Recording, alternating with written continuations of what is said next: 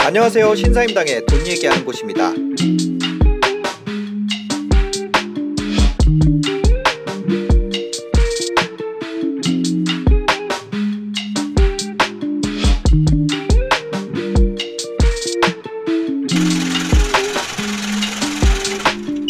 안녕하세요. 유튜버 신사임당입니다. 오늘 위드시맨님과 북극성주님과 함께합니다. 에, 아, 저 자기소개 하려고 했는데. 네네네. 자, 신사임당 TV 시청자 여러분들을 경제적 자인으로 이끌 부동산 멘토 북승주입니다. 반갑습니다. 아, 준비해 오셨구나. 예, 오늘 준비해 왔거든요. 예. 어, 어, 경제적 자유를 이끌 네, 부동산, 부동산 멘토. 멘토. 예. 아, 경제적 자유라 그러면 하나. 아, 위- 시맨님도 소개해 주세요. 아, 네. 준비 안 해오셨어요? 준비를 지금 해야 될 것 같아요. 2022년 새해 밝았네요. 그리고 처음 인사드립니다. 새해 복 많이 받으시고 올해는 성투하십시오. 위드시맨입니다. 네, 새해 복 많이 받으십시오. 예, 네, 새해 복 많이 받으십시오. 아니, 경제적 자유라고 하셨잖아요. 네, 네. 경제적 자유라 그러면 한 월에 어느 정도 들어오면 경제적 자유일까요? 그거는 이제 각자마다 다 다른데 네. 그냥 저 같은 경우에는 심플하게 음. 내가 뭐 사고 싶은 거 사고 음. 먹고 싶은 거 먹고 여기 쓰는 데 있어서 저는 어떤 계산하지 않고 네. 쓸 수 있을 정도의 여유. 어. 근데 그럼에도 불구하고 노 걱정 없는 거. 아. 그 정도가 경제적 자유는 기준화 되- 기준이 되지 않을까 싶어요 저는. 우리가 그거 있잖아요. 제가 그 경제적 자유, 그것도 저도 한때 생각을 해봤었거든요. 음, 음. 그 예전에 연금 복권. 예, 예. 예. 연금. 복권이 오, 20년 동안 월 500만 원씩 나왔어요. 네. 복권에 당첨되면은 경제적 자유 아니에요. 음. 그래서 저는 한 월 500만 원이 만약 20년이 아니라 죽을 때까지 나온다 그러면 예. 어, 좀 경제적 자유 아닌가 음. 그냥 생각했을 때 올 500이면 이제 지금 인플레이션이 상황에서는 돼버렸죠. 좀 그렇지 않을까요? 그러면은 뭐 560. 이번에 보고서에 나왔는 거 보니까 네. 자산 기준으로 100억 그리고 1년 연봉 3억 이상. 근데 그거보다 더 중요한 게 네. 어, 본인이 일을 하지 않아야 된다. 그게 경제적 자유다라고 이야기하는 글들이 많이 아, 있더라고요. 너무 엄격해. 네? 그 이제 기준을 많이 높여 놓은 것 같기는 아, 한데. 너무 아니 100억에 연에 3억을 더 벌고 음. 그러니까 100억을 예를 들어서 어디다가 3%로 맡기면은 뭐 3억이잖아요. 나오겠죠. 네. 근데 다들 사업을 하고 있더라고요. 네. 자기 일을 하고 있고 그래서 이제 돈을 벌기 위해서 의무를 가지고 일을 하지 않아도 되는 그 상황이 경제적 자유다. 라고 저는 이제 100억, 3억 그게 중요한 게 아니라 이제 어느 정도 만족을 하기 때문에 음. 본인이 이제 애꿎이 돈을 벌기 위해서 이 현장에 나가지 않아도 되는 네. 그 상황이 자유가 아닌가 그렇게 저도 그건 공감을 하는 어. 글이었어요. 그리고 좀 더 추가적으로 말씀드리면 예를 들어서 네. 뭐 근로소득에 의존하지 않고 그렇죠. 얼마만큼 자본주의 시스템을 튼튼하게 구, 그걸 구축해 나가느냐 네. 이게 어떻게 보면 경제적 자유의 가장 첫걸음이지 않을까 좀 생각이 들고 왜냐하면 우리가 막상 100억이라고 하다면 사람들이 그렇게 생각하거든요. 내가 한 달에 모아가지고 얼마 정도 이해야지 100억을 모을 수 있을까? 음. 그럼 이 시작점부터 잘못했다는 거죠. 이렇게 해서는 절대 경제적 자유를 얻을 수 없다는 거죠. 아, 100억. 네. 결과적으로 그걸 위해서는 근로소득을 통해 가지고 네. 전적돈을 마련하고 맞지. 이거를 자본주의 시스템에 심어서 내가 어느 정도 점프를 할 것인지 콘텐츠 네. 할 것인지 이런 고민의 시작이 필요하지 않을까 싶어요. 1년에 1억씩 모아도 100년 모아야 되는데 맞아요. 그냥 한다 그러면 근데 10년 지나면 100억이 지금 10억이 되지 않을까요? 음. 그런 생각도 있어요. 그러니까 돈 자체가 아니라 그리고 이게 네. 부동산을 통해 가지고 음. 자산을 키워보지 못한 사람들은 사실 공감하지 어려울 수도 있는데 네. 어떤 게냐면 사실 예를 들어서 내 100억이 된다라고 네. 했을 때 그게 매년 1억씩 2억씩 이렇게 100억이 그렇죠. 되는 것이 아니라 아니죠. 네. 처음에는 뭐 1억, 1억 5천, 2억 되다가 어느 순간 음. 8억이 되고 어느 순간 20억이 되고 어느 순간 80억이 되고 이런 식으로 점핑하거든요. 어. 그래서 그 구간을 네. 내가 극복할 수 있냐 없냐도 굉장히 중요한 포인트 중에 하나인 것 같아요. 근데 대부분 네. 그 안에 처음에 시장상이 좋았을 때 투자했다가 돈 오는 것 보고 다시 어, 근로소득으로 다시 회기를 하는 거죠. 그렇죠. 그렇죠. 아. 네, 회기 본능. 야, 팅커벨님이 네. 1,500이면 좋을 듯이, 듯합니다. 음. 이렇게 월에. 음. 어. 근데 이게 지금 기준이 1,500이고 나중에 이제 본인 실제 1,500을 하잖아요. 그러면 어, 되게 지출 구조가 더 커지기 때문에 어. 그때는 또 아, 3,000 있으면 좋겠다. 어. 그죠. 어, 근데 저는 개인적으로 제 생각했을 때 어, 경제적 자유를 얻었다고 생각했던 게 한 2007, 6년도 정도였거든요. 네네네. 6년 정도인데 그때 굉장히 고민했어요. 어떤 고민? 키 속에서 더 돈을 많이 벌기 위해서 고민 내가 뭔가 노력을 해야 하는 것이 맞을까? 음. 어, 음. 아니면 내가 다른 어떤 목표의 방향을 한번 지향해 보는 건 어떨까? 아, 그 스트레스를 내가 받는 게 맞을까? 음, 그쵸. 계속 일하면 스트레스 받잖아요. 그죠. 네. 근데 일단은 자본소득 시스템을 이제 구축해 놓은 상황에서 삶의 목표를 좀 어떤 경제적 자유로운 삶보다는 음. 가치 있는 삶 네, 그쪽으로 좀 이렇게 전환을 하다 보니까 어, 내가 어떻게 나중에 죽을 때 네. 어, 인생 한번 어, 즐겁게 돈에 얽매이지 않고 네. 노예되지 않고 어, 즐겁게 사- 살고 갔다. 이렇게 네. 말할 수 있는 그게 이제 가치 있는 삶이라는 정리가 돼버리더라고요.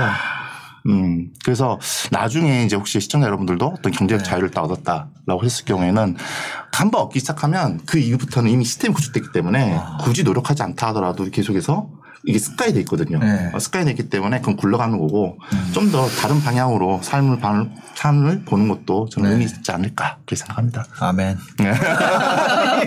저는 그 뭐냐면 북극성 북극성에 가면 병아리반에 가잖아요. 병아리반. 병아리반 가서 이제 투자 열심히 하려고 딱 앉으면 제일 네. 먼저 성교님께서 말씀해 주시는 네네네. 네. 그럼 일단 아멘부터 먼저 하고 시작해요. 아. 믿는 거죠. 예. 먼저 가신 먼저 나아가고 계신 분을 따라가는 거고 그걸 아. 저희는 또 멘토라고 하는 거죠. 네. 팅커벨님이 1500이 아니라 팅커벨이 전 500이면 좋을 뜻이요. 이렇게 한 거구나. 아, 전 500. 네. 아. 실생장님 500만 원 이야기해 주셨으니까. 그래서 저희가 그 오늘 할 얘기가 이런 거예요. 지금 부동산 말고 다른 쪽은 진짜 엄청 음. 그렇습니다. 한번 화면 보여주시겠어요? 그 코스피 지수가 지금 마이너스 2% 이상 하락하고 있습니다. 와, 그죠. 음. 아 지금 부동산 방송을 할 때가 아닌 것 같은데 어떤지 몰랐어요. 어, 아침이랑 완전 다르네. 어머. 왜냐면 어제 막 나스닥 하락하다가 네. 다시 마지막에 다 끌어올려가지고 오늘 시작 때는 좀 부- 분위기가 아니랬거든요. 약간 빨간색으로 오, 시작했다가 약간 지금 급락하는. 어, 음. 아, 저 이거 방송 해도 되나요? 지금 아저 제 계좌를 봐. 아니 진짜 와 지금 엄청 심하네. 자, 여러분들은 지금 신사임당님이 당황하시는 모습 보이고, 보고 있습니다, 지금. 아, 아니 근데 네. 아, 그렇습니다. 지금 갑자기 멘탈이 나와가지고 어, 그 아니 이런 상황인데 이것뿐만이 아니라 코인도 맞죠. 지금 3천만 원. 코인 하세요? 아, 코인 안 코인 안. 하시죠? 예, 예, 예. 코인 하세요? 아니요, 전 정보만. 아, 코인 안 하시네요. 있어요. 업비트 계좌 없으세요? 없어요, 없어요. 아. 저는 이제 아, 나, 저, 잠깐만요. 저는, 아니, 다, 어, 저는 코인도 하거든요. 음. 아, 어, 어제 봤을 때 제가 마이너스, 음. 아, 제가 그 비트코인을, 음, 8천만 원대 들어갔습니다. 예, 예. 예, 어, 50%. 고점이잖아요. 아, 저 이거 있잖아요. 그거 차트에서 보면은 이렇게 그렇게 두꺼운 부분이 있고 이렇게 핀처럼 이렇게 솟아 있는 부분이 있거든요. 그 핀처럼 솟아 있는 부분에 꼭대기에, 샀어요. 꼭대기. 꼭대기에 피레침. 음. 제가 거기서 사가지고 어, 어 하여튼 그, 그 코인도 예, 다 그러니까요. 조 엠마님께서 고점 감별사 신사임당 어, 얼마 전에 부동산 팔았습니다. 아니 잠깐만. 아 이게 음. 어 지방에 제가 하나 팔았거든요. 네. 음, 어 그렇습니다. 그 여러분들 부동산 사야 할 때인 것 같기도 하고. 아니 그게 마, 아니 무슨 말 하는 거 제가 지금 자. 자, 네, 지금까지 그렇습니다. 지금 그런 상황인데, 어, 아유, 제가 멘탈이 나가니까 말을 못 하겠네. 그러니까요. 지금, 지금까지 지금 마음이 네. 웃고 있지만 웃는 게 아니에요. 음. 아, 이런 상황이구나. 이렇게 당황하신 모습 처음. 네. 아, 자. 유동성, 유동성이 예, 지금 이런 상황이잖아요. 부동산은 어떨, 어떨까? 그러니까 오늘 주제거든요. 음. 반대로 예. 주식하고 비트코인 떨어지는 거 보면 네. 부동산 떨어지는 건 떨어지는 것도 아니다라는 느낌이 아. 오히려 더 그러니까 하방 경직성이 네. 확실히 부동산이 더 좋구나라는 생각을 저는 하게 되거든요. 아, 진짜요? 음. 이게 실질적인 수요의 가치를 가지고 있느냐 없느냐의 차이인 것 같아요. 네. 주식과 비트코인을 하지 않는 이유가 제가 아. 예전에 저도 주식 많이 했었는데 네. 하지 않는 이유가 무한정 공급을 공급을 만들어낼 수 있고 음. 예, 예, 그 수요에 맞춰주는 공급을 얼마든지 만들어낼 수 있기 때문에 네. 시장이 조금 쉽게 흔들릴 수 있는 거다라고 판단을 해서 아. 사실 주식하고 비트코인을 하지 않 비트코인은 더 하고요. 그냥 뭐 네. 컴퓨터 돌려갖고 찍어내면 또 공급 나오는 아, 거니까. 아 닙니다. 비트코인 수량이 정해져 그렇습니까? 있습니다. 수량이 정해져 있습니다. 잘, 잘 모릅니다. 제가 잘 몰라서. 하여튼 네, 예. 그안 하셨죠? 부동산 이야기 하시죠. 아, 예. 예. 부동산 이야기 예. 하시죠. 네, 부동산 이야기 그래서 하시죠. 저는 가만히 있었습니다. 모르는 거에 대해서 얘기하지 않습니다. 네. 하여튼 예, 그게 중요한 게 아니라 그렇습니다. 지금 주식, 코인 뭐 다 역대급 하락세인데 부동산 어떻게 될 것인지 오늘 좀 어, 얘기를 해보려고 합니다. 일단 올해 전망 간략하게 먼저 얘기를 해볼게요. 어떻게 보세요? 어, 저는 지금 이제 3월 퇴사 전까지는 현재 상황이 예, 좀 어떤 조정 내지 약보합세 시장이 저는 이어질 수 있을 거라 보고 있고. 아, 네네. 어, 그리고 저는 대선 이후에는 어, 확실하게 어떤 예전에는 뭐 그 전까지만 하더라도 대대적인 상장을 한다면 네. 다시 한번 그 어떤 개발 호재가 있는 지역 중심으로 해서 수요가 몰림으로 인해서 음. 네. 어, 상승장이 이어질 수 있지 않을까 예, 그렇게 지금 보고 있거든요. 네. 예, 근데 중요한 거는 상승장이 이어질 수 있는 가능성이 있는데 그건 오늘 이야기를 말씀드리겠지만 어디 지역이 구체적으로 있을지에 대한 밑그림이 현재 지금 나오지 않는 상황이에요. 네. 그러다 보니까 굳이 어 3월 전에 내가 음. 먼저 어떤 선행된 내 집 마련이나 투자를 하기보다는 네. 좀더 스테이를 하고 시- 확실한 투자했던 방향이 결정됐었을 때 음. 예, 그때 움직이는 것이 좀 바람직한 그 시점이 아닐까 저는 그렇게 보고 있습니다. 아, 네. 어, 어떻게 보시, 어떻게 보시나요? 전, 네. 좀, 좀 많이 주관적인 의견일 수도 있는데 네. 한세 가지 정도로 나뉘어요. 어, 세 그러니까. 네. 부동산 경기를 어, 지탱하는 오른팔과 왼팔이 있었다면 그두 팔이 잘 지탱하고 있었는데 음. 네. 그한 팔이 완전히 없어졌다. 그게 유동성이다라고 생각을 하고 있고요. 음. 두 번째가 결국은 그래서 시장 경제 원리에 따른 수급 공급과 수요의 차이에 따른 어 지방 양극화가 분명히 일어날 것이다. 음. 그게 두 번째고 그래서 결국 공급이 있느냐 없느냐 네. 어, 수요가 더 많이 있는 수요는 분명히 줄어들 거예요. 음. 돈이 없어지니까. 근데 그 줄어드는 것만큼 아. 네. 공급이 같이 줄어드는 지역은 여전히 상승을 할 거다라고 판단을 하기 때문에 음. 그런 지역이 조금 각광을 받을 거다라고 생각을 하고 있고요. 네.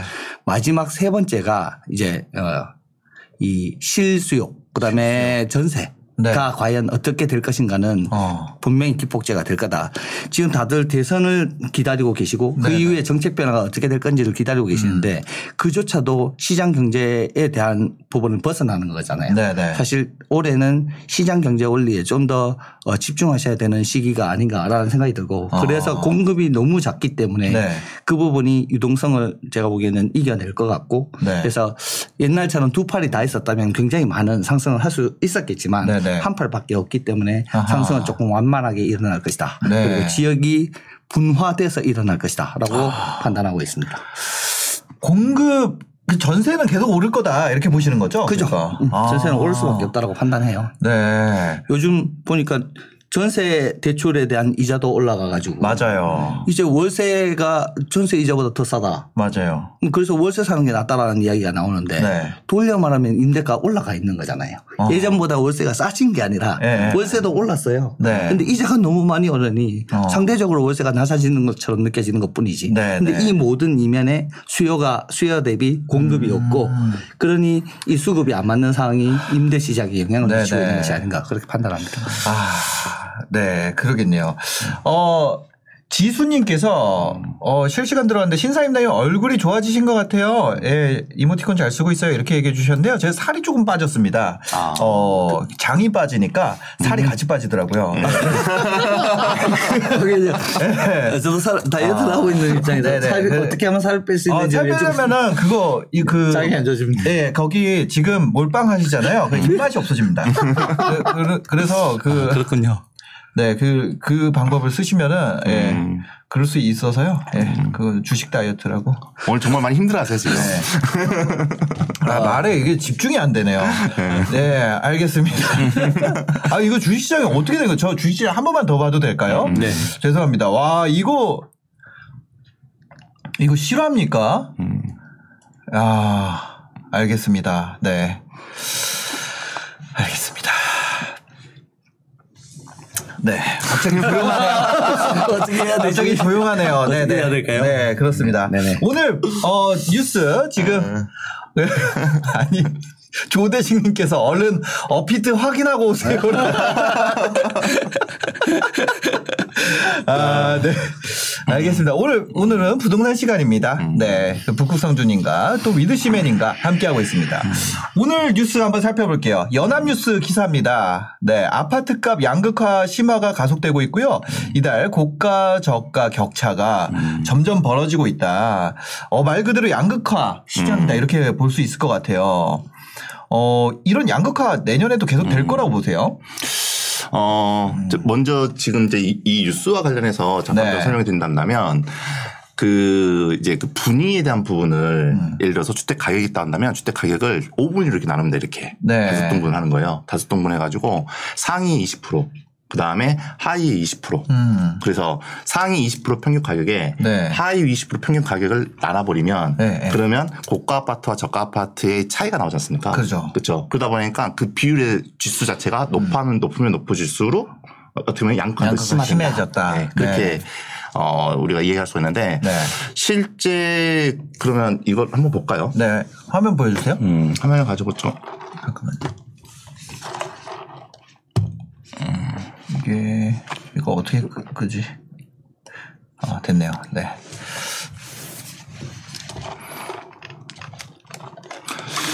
어, 보시면 지금 그 음. 네. 전국 아파트 5분위 의 비율 추이를 이렇게 보시면 네. 2020년 1월부터 해가지고 2022년 1월 지금 네. 1월까지 해가서 보니까 계속해서 지금 현재 매매가 매매가 추이가 우상향하고 있는 모습을 보이고 있잖아요. 네, 네, 네. 그만큼 고가 아파트하고 저가 아파트 격차는 굉장히 심해지고 있다. 어허. 그러면 이제 과거에 심해지는 이유와 네. 아 그리고 그럼 앞으로도 더 심해질 것인지 이제 이걸 한번 저희가 판단해 볼 필요가 있지 않을까 싶거든요. 음. 네.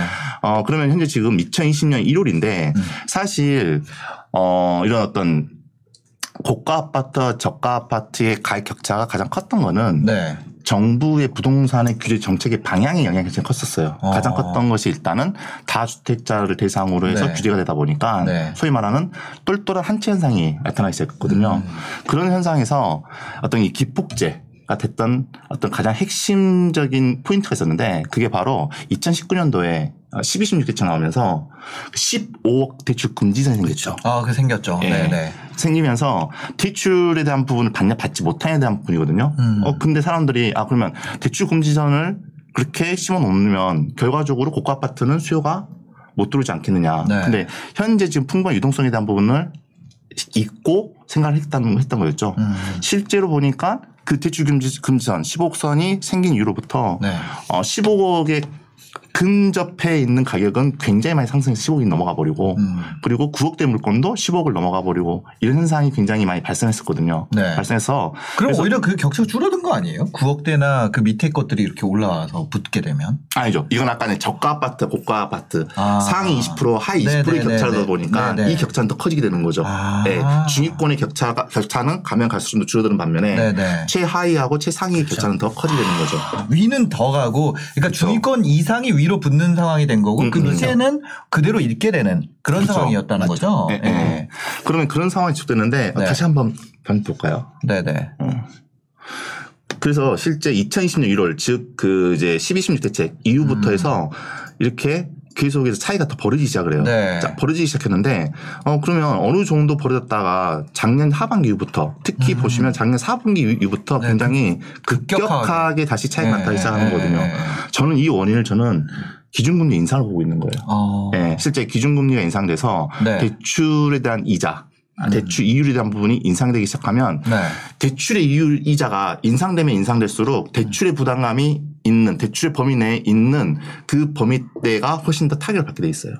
즉 고가 아파트는 타격을 받지 않는 대신에 네. 그 범위에 들어간 사람들 타격을 더 받다 보니까 네. 그 격차는 더 심해지게 되는 거죠. 아, 11.6 대책 때부터는 이제 저희가 15억 이상은 대출이 안 되다 보니까 음. 그럼 거기는 이미 그 이 규제를 금리 인상이 일단은 그 요소가 아니게 된 거죠. 의미가 없는 거죠. 아, 그 사람들한테는 네네. 쉽게 말하면 그들만의 리그가 형성된 거죠. 어, 그 다음에 이제 어, 밑에 대출 되던 데 같은 경우는 지금 영향을 받으니까 여기가 기울기가 완만해지고 위에가 그전 기울기가 유지되니까 이게 벌어지게 된 거다. 그렇죠. 특히 아. 대출 이율이 대출 이자 이율이 네. 올라가면 올라갈수록 저가 아파트에 있는 어떤 1분위에 있는 20% 이제 가격대는 훨씬 네. 더 치명적입니다. 왜냐하면 아. 소득 수준 자체가 낮기 때문에 네. 예, 훨씬 치명적이거든요. 음. 어, 그러다 보니까 그 격차는 더욱더 심해질 수밖에 없는 상황이라는 거예요. 네. 그러니까 문제는 지금 현재 기준금리가 작년 8월부터 시작을 해서 연달아서 올해 1월까지 두 달에 한 번씩 이- 이루어졌잖아요. 네, 네. 이루어졌는데 사실 올해 1월도 이렇게 빠르게 단일할 거는 못했어요. 근데 음. 물론 이제 뭐 3%대 달하는 그 물가 상승 압, 그 압박에 대한 부분도 있었지만 네. 가장 큰 이슈 중에 하나는 저는 그 3월 달에 지금 미국에서 연준금리를 인상 예고를 해놓은 상황이잖아요. 네. 거기에 대한 선제적 대응 차원에서 1월 달로 앞당겨서 했을 가능성이 점점 굉장히 크다고 보고 있고 음. 네.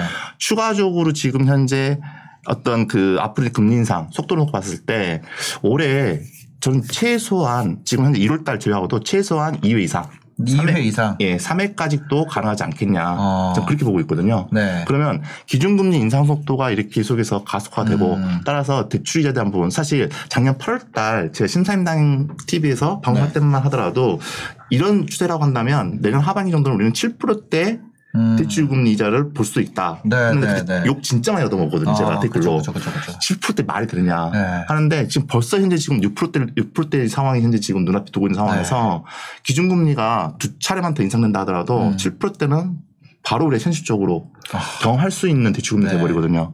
결과적으로 어떤 그 고가 아파트하고 저가 아파트에 대한 격차는 음. 네. 더욱더 심해질 수 있는 가능성이 굉장히 저는 크다고 보고 있고 어. 이 비위 어떤 지수에 대한 부분도 어, 10을 넘어가는 것은 저는 시간 문제라 생각하고 있습니다. 아, 그럼 내년도 같은 경우는 어떻게 보면 저가 아파트 같은 경우는 더 어려워질 거고 음. 대출이 됐던 아파트 기존에 네, 네. 대출이 안 됐던 아파트들 같은 경우는 어, 상승 추세를 유지할 가능성이 있다 이렇게 그렇죠. 보시는 건가요? 그렇죠. 네. 양쪽 다 그렇게 네, 보시는 건가요? 같은 생각이고요. 네네. 중요한 건 그러면 이렇게 되면 실질적인 압박을 받게 되는 실수요자, 서민, 이 네. 대출을 꼭 써야 내 집을 마련할 수 있는 사람들은 과연 어떻게 될 것인가 하는 부분에 대해서도 한번 생각을 해보면 좋을 것 네, 네, 같아요. 네. 양극화가 이루어지고 대출 금리가 올라가면 내 집 마련을 하기 에 부담이 생기는 분들이 점점 점점 늘어납니다. 음. 그분들이 내 집 마련이 아니라 임대 수요로 돌아서게 되죠. 네네네. 그래서 전세를 얻거나 어, 월세를 얻거나 하게 되는데 자산가들은 오히려 그 상황을 어, 이용, 이용, 활용한다라고 이야기하는 게 더 맞는 네, 것 같아요. 네. 가만히 있어. 사실 본인이 가지고 있는 집, 고가 주택은 사실 흔들리지 않아요. 안 팔면 네. 되는 거고 네. 그걸 버틸 수 있는 힘은 이미 대출 없이 다 마련이 돼 있는 상황이니까 문제가 없는 상태에서 네. 남아있는 유동성을 투입하는 거에 있어서 받쳐주는 그 본인의 자산의 위험성을 받쳐주는 임대 수요가 늘어난다는 자체는 네. 본인의 자금을 더 넣을 수 있는 자, 어, 자리가 되겠죠. 네. 결국 양극화가 심해지면 심해질수록 음. 실수요자 와 서민층은 본인이 어, 올라갈 수 있는 사다리, 계층의 사다리가 없어집니다. 결국 아. 계층은 점점 점점 더 분화가 되겠죠. 물론 나중에 수많은 공급이 나와서 또 그게 저가로 나와서 내가 내 집 마련을 할 수 있을까야라고 생각을 하실 수도 있지만 음. 네네. 지금보다 그때 금리가 더 얼마나 올라가 있을지는 사실 감당 못하는 상황인 거잖아요. 어. 사실. 그래서 제 생각은 이 이런 상황에서 실수요자와 서민들이 해야 될 행동이 뭘까에 대해서 음. 저는 어, 사라져가는 사다리 이건 1년 전에도 그 전에도 계속 우리의 사다리가 없어져 간다라는 네. 이야기를 계속했는데 그 사다리가 거의 진짜 마지막으로 지금 없어져 가고 있으니 음. 그 사다리를 잡기 위해서 노력을 해야 되는 순간이 아닌가. 진짜 조금 냉정하게 말하면 본인이 상환 능력이 되는 한 대출 금리는 가면 갈수록 더 올라갈 거니까 음. 네네. 지금이라도 본인의 집을 마련하는 것이 투자를 하는 것이 아니라 본인의 집 정도를 마련하러 가는 것이 나중에 진짜 임대도 제대로 못 사는 상황이 될 수도 있지 않을까. 임대가가 계속 올라갈 그렇죠. 거기 때문에. 지금 현재 임대가와 어. 작년에 매매가를 한번 비교해 네. 보시면 아실 것 같아요. 근데 이런 거잖아요. 왜냐면 금리가 계속 올라가게 된다는 네. 것은 이거 아까 전에 얘기하셨던 것처럼 살 수 있는 사람이 줄어든다는 얘기고 집값이 떨어질 거라는 음. 떨어질 얘기죠. 수 있다는 그래, 거죠. 떨어질 수 있는데 집을 사는 게 맞다. 이 두 개가 맞아요. 이게 상충을 하죠. 근데 네. 음. 이 집이 예를 들어서 사는 사람들의 수요가 줄어든다는 뜻이잖아요. 네, 그럼 네. 당연히 집값이 떨어지겠죠. 음. 근데 제가 서두에 말씀드린 것처럼 그 떨어지는 수요보다 네. 줄어드는 공급이 더 많기 때문에 결국 사람들은 집을 살아야 되고 네. 지금 순간적으로는 내가 오는 그 압박을 버티면서도 임대라는 걸 선택하게 돼요. 월세 를 선택하고 전세를 선택하게 되고. 음. 네. 근데 집값이 떨어졌어요. 떨어질 수 있어요. 근데 지금 올랐는 임대가와 네. 작년에 매가를 생각해 보자라는 거죠. 음. 이게 집값이 분명 떨어졌다 하는데 내 집 마련을 위한 내 집 마련을 위한 부담은 점점 점점 더 세지고 있고 네. 그래서 내 집 마련을 안 한 사람들이 그러면 아무런 영향이 없어야 되는데 임대로 인해서 올라가는 이자라든지 음. 네. 월세라든지 이런 걸로 내 집이 없어도 압박을 받게 되는 상황이 되다 보니 음. 결국 이 수요가 돌아설 수밖에 없다라는 상황이 저는 판단이 되는 거죠. 그래서 무제한 적 이제 어느 정도를 시장을 안정화할 수 있는 공급이 나와주면 참 좋겠는데 그게 안 되는 상황이잖아요 지금. 그죠. 저는 좀 다른 관점에서 좀 접근하고 싶은데요. 네네네네. 기본적으로 이제 과거에도 기준 금리가 인상이 됐을 때 네. 고가 아파트라든지 중저가 이- 중고가 이상 아파트 가격이 오히려 상승합니다. 음. 어, 근데 그 이유 중에 하나가 뭐냐면 어, 기준 금리가 인상된다는 것은 네. 결과적으로 시장이 점점 회복되고 내수용이 회복되고 있다는 반증이거든요. 어, 그러니까 경기 좋다 그러더라고요. 그렇죠. 내수가 그만큼 경기가 좋아지고 네, 그러면 네. 본인의 가계에 대한 소득이 그만큼 증가할 거 아닙니까? 네. 그러다 보면 사람들이 지금은 이 아파트에 살고 있지만 소득 구조가 더 좋아지다 보니까 음. 네. 더 좋은 집, 더 어. 좋은 입지 갖고 있는 그쪽으로 해서 수요가 이렇게 몰리게 되고 네. 그러다 보니까 중고가 이상 아파트는 오히려 가격이 상승하면서 음. 중저가를 끌어는 또 모습을 보이거든요. 그래서 무조건 지금은 저금리에서 이제 어떻게 보면 이제 금리가 음. 바닥을 찍고 회복하는 단계이기 때문에 혼란스럽지만 음. 어느 정도 정착이 돼서 저희가 기준금리가 뭐 3% 4% 정도 이렇게 올라간 시점이다. 네, 그러면 네. 그 이상 올라갔을 때는 이제 음. 어떤 사회적인 어떤 그 내수 경기의 회복 속도도 굉장히 빨라진 시점이기 때문에 네. 오히려 어, 중고가의 아파트에 대한 부분 부분에 대해서 사람들의 또 수요가 더 몰릴 수 있는 가능성이 굉장히 커진다. 저는 그렇게 또 아. 보고 있습니다. 그러니까 경기가 좋다고 하더라고요. 오늘 음. 기사가 이런 게 나왔습니다. 연합뉴스 기사인데요. 지난해 한국 경제가 4% 성장했고 11년 만에 최고치 성장률이라고 음, 합니다. 그리고 4분기에만 GDP 1.1% 증가했고 민간 소비가 1.7% 음. 소비도 내수도 좋아지고 경제도 좋아졌고 음. 아, 근데 이 주가 왜 이러지? 아, 아니. 제가, 아니, 아니, 제가. 오늘은 기승전 아니, 주가예요. 그러니까. 아니, 근데 이제 제가, 그게, 아니, 그, 그 얘기가 아니라. 네. 아, 갑자기. 그, 그렇잖아요. 음. 어. 근데 지금 얘기하신 거는 그런 상황이기 때문에 경기가 좋아서 금리가 올라가는 거를 감당할 수 있는 상황이기 때문에 금리를 올리고 있다. 네. 이런 이런 측면도 있다는 거잖아요. 예. 어, 결과적으로 인플레이션에 대한 부분에 대해서 그거를 어떤 해지하기 위해서 방어전 네. 수단에서 먼저 선제적으로 금리 인상을 하게 되는 거죠. 네. 근데 금리가 올라가고 그 상태에서 공급이 계속 되게 되면 음. 어 지금 아까 임대료가 오른다는 전제는 음. 어떻게 보면 공급이 부족하다는 전제에서 그게 그렇죠. 성립이 되는 거잖아요. 그렇죠. 음. 근데 이런 거 이런 게 있어요. 이제 뭐 계속 그 이게 뭐 양쪽 다 그렇습니다만 음. 지금 계속해서 어 뉴스 한번 보여주세요. 그 뭐라 그래야 될까요? 후보자분들이 음. 정부 계획보다 더 많이 공급을 하겠다 이런 얘기가 나오고 있어요. 음. 어 그리고 서울권에도 이렇게 공급을 하고 이런 식으로 음. 계속해서 공급을 하겠다는 것이 이쪽 뭐 한쪽만 나오는 게 아니라 양쪽 양쪽. 다 지금 공급에 대한 얘기가 계속 나오고 경쟁을 있습니다. 하고 있죠. 네, 네. 누가 더 많이 공급할 맞죠. 것인가 맞죠. 음. 이런 식으로 계속해서 공약이 나오고 있는 상황인데 음. 그리고 국토부에서도 어 저희가 어제 업로드했습니다만 어 공급 계획을 2022년에도 가지고 있고 그런 거에 대해서 행정 절차를 간소화하고 어뭐 그런 낸다는 속도 거죠. 낸다 이런 그렇죠. 얘기도 많이 나오고 그렇죠. 있거든요. 음. 그러면 지금 같은 경우에 뭐 잘못 내가 갭으로 샀다가 음. 청구권 한번 하면은 4년이잖아요. 그죠. 음. 그 지금 내가 예를 들어서 살 돈이 모자라 가지고 음. 뭐 소위 저가 주택이라 그러는 4억대 아파트를 음. 갭으로 일단 명의를 꽂았어요. 네. 근데 그분이 2년 2년 해 가지고 청구권을 써서 4년을 했어요. 음. 음. 그러면 그때부터는 공급이 오 이상한 입주 시작되네? 음. 그럼 내가 이제 막상 들어갈 때, 어, 그거 이- 내가 돈이 모자라서 해놨다가 돈 모아가지고 원래 그게 이제 갭으로 사놨다가 실거주로 전환하는 그런 방식인데 내가 들어갈 때, 어, 뭐라, 물린다고 해야 될까요? 그런 음. 상황이 될 수 있지 않을까? 음. 이런 우려도 좀 해볼 수도 있지 않을까 이런 생각 들거든요. 음. 그 부분에 대해서는 혹시 뭐 의견이 어떻게 되시는지. 근데 네. 지금 현재 이제 공급 계획이 발표가 됐는데 먼저 네, 네. 그거부터 좀 만- 지금 질문하신 거에 대한 부분 답변을 먼저 드린다면 네, 네. 이게 공급 계획에 대한 발표지 실제 입주까지는 시간이 맞습니다. 충분한 시간이 지금 현재 있는 거고 음. 최소 아무리 빨라서는 진짜 최소한 네네. 진짜 최소한 아무 땡긴다 하더라도 2027년 이후에나 현재 지금 공급이 가능할 것- 아, 입주가 음. 네네. 가능하지 않을까 생각이 들거든요. 아하. 그러다 보니까 방금 말씀하셨던 거 어떤 4년 정도 뒤에 같은 경우에는 네. 그러면 그때는 충분히 어떤 매수 타이밍을 전 충분히 잡을 수 있지 않을까 음. 매도 타이밍을 네네. 충분히 잡을 수 있지 않을까라는 좀 네. 생각을 하고 있고 음. 지금 이번에 이제 이재명 후보가 23일 날 이제 발표를 했었어요. 네네. 발표를 했는데 이게 기존에 이제 어떤 그 문재인 정부가 한 206만 네. 호를 했었는데 본인이 거기에 105만 원을 더 추가하겠다. 네. 그래서 311만 원을 만들겠다. 네. 근데 올 처음에 대선 공약했을 때 이재명 후보가 발표했던 게 250만 원이었거든요. 아. 거기에 쉽게 말하면 61만 원을 더 추가로 해서 더 공급을 늘리겠다는 겁니다. 묻고 더블로 가. 그렇죠, 그렇죠. 네. 이게 가장 핵심인데 어. 여기서 우리가 그러면 실질적인 공급이 되기 전과 네네. 이후 시장 상황이 어떻게 된지에 대한 부분을 확실하게 짚고 넘어가야지 시청자분들도 그럼 내가 지금 현재 집을 사야 될 것인지 음. 네네. 아니면 계속 보유해야 될 것인지 아니면 팔면 언제 팔아야 될 것인지 이런 어. 것들이 좀 정리될 수 있지 않을까 싶어요. 네네. 그래서 먼저 그 공급이 되기 전 음. 야, 공급이 되기 전 시장 상황을 보면 네. 기본적으로 현재 지금 공급 물량이 그만큼 늘면 늘수록 음. 공급이 되기 위해서는 개발돼야 되거든요. 네. 공급되는 방식이 공공 택지 방식으로 갈 거고 또 음. 재개발 재건축을 완화하는 방식을 갈 거고 네네. 또 리모델링을 완화하는 방식을 갈 거고 네.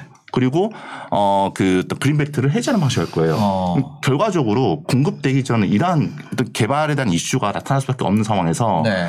이 양이 많으면 많을수록 개발은 동시다발적으로 될 수 있는 가능성이 클 수밖에 없어요. 아. 왜 지금 현재 굉장히 급했잖아요. 급했기 네, 때문에 네, 빠른 네. 공급을 위해서는 조금 전에 말씀드린 것처럼 어. 절차도 간소화시키겠지만 네. 개발의 구역을 빨리빨리 지정함으로 인해서 음. 어떻게 보면 심리적 압박을 가기 위해서 그런 행동을 보일 수밖에 없는 상황이 된다는 거죠. 네.